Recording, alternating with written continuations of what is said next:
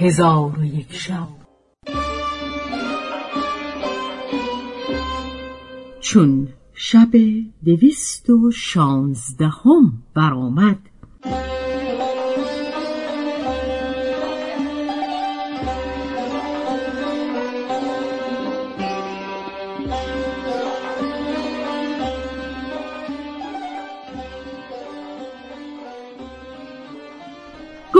ای ملک جوانبخت. قمر و زمان و ملک بدور به کابین کردن حیات و نفوس متفق و یک دله گشتند. و قمر و زمان سخنی را که ملک بدور گفته بود با ملک آرمانوس باز گفت که ملکه این کار خوش می دارد و می‌گوید که من از کنیزکان حیات و نفوسم. چون ملک این را بشنید سخت شادمان شد.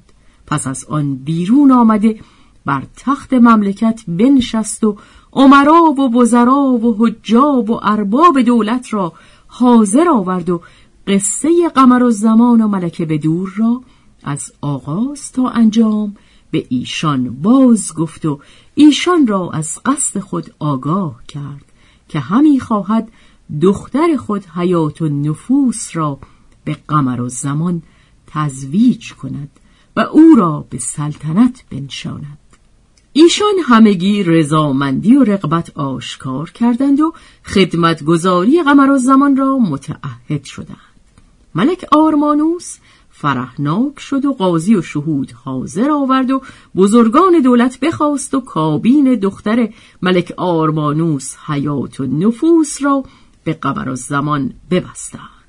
پس ملک بساط عیش فروچید و ولیمه ها بداد و خلعت ها ببخشید و به فقرا و مساکین احسان ها فرمود و زندانیان از زندان ها رها کرد.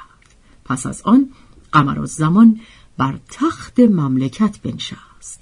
بدعت ها برداشت و به سپاه و رعیت مال ها ببخشید و با زنهای خیش به عیش و نوش و کامرانی به سر می برد و هر شب به پیش یکی از ایشان میخفت و تا دیر زمانی بدینسان بود. اندوه و حزنش برفت و پدر خود ملک شهرمان را فراموش کرده یاد از او نمی کرد تا اینکه حضرت پروردگار از دو زن او دو فرزند نرینه عطا فرمود که چون دو ستاره درخشان بودند و به مهر و ماه همی مانستند. مهتر ایشان از ملک بدور بود و ملک امجد نام داشت و کهتر ایشان از حیات و نفوس که ملک اسعدش گفتندی. و اسعد از برادر خود امجد بهتر و نکوتر بود. پس ایشان به عزت تربیت یافتند و خط و علم و بزرگی و سواری بیاموختند و همه روزه به حسن ایشان میافزود. به قسمی که در حسن و جمال به قایت رسیدند و در شهر شهره گشته زنان و مردان به ایشان مفتون گشتند تا اینکه ایشان به هفده سالگی برسیدند و پیوسته با هم بودند و خورد و خواب با هم داشتند و از یکدیگر جدا نمی شدند و مردم وفاق ایشان را حسد می بردند.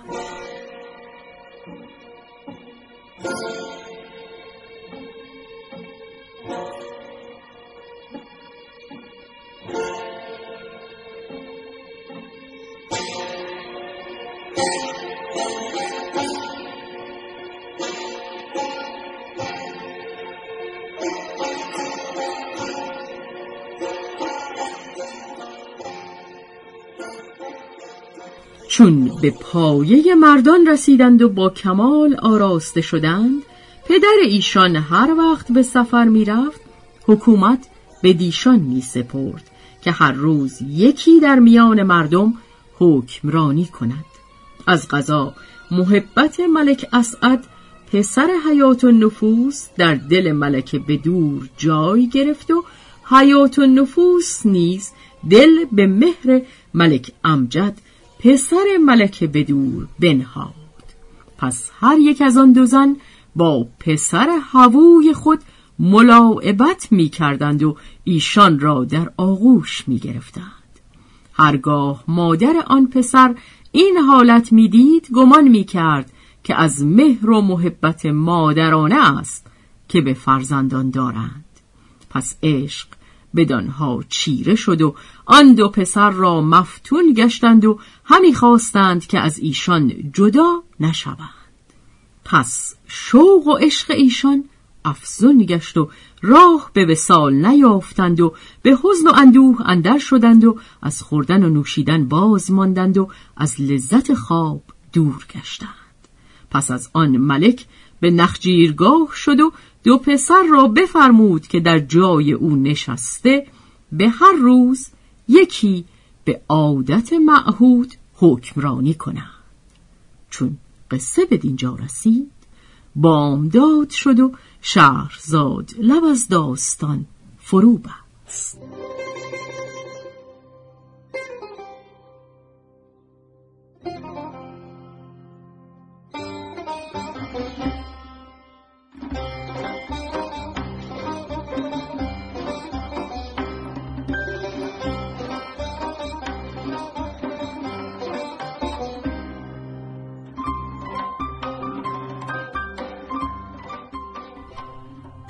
به روایت شهرزاد فتوهی. تنظیم از مجتبا میرسمیعی.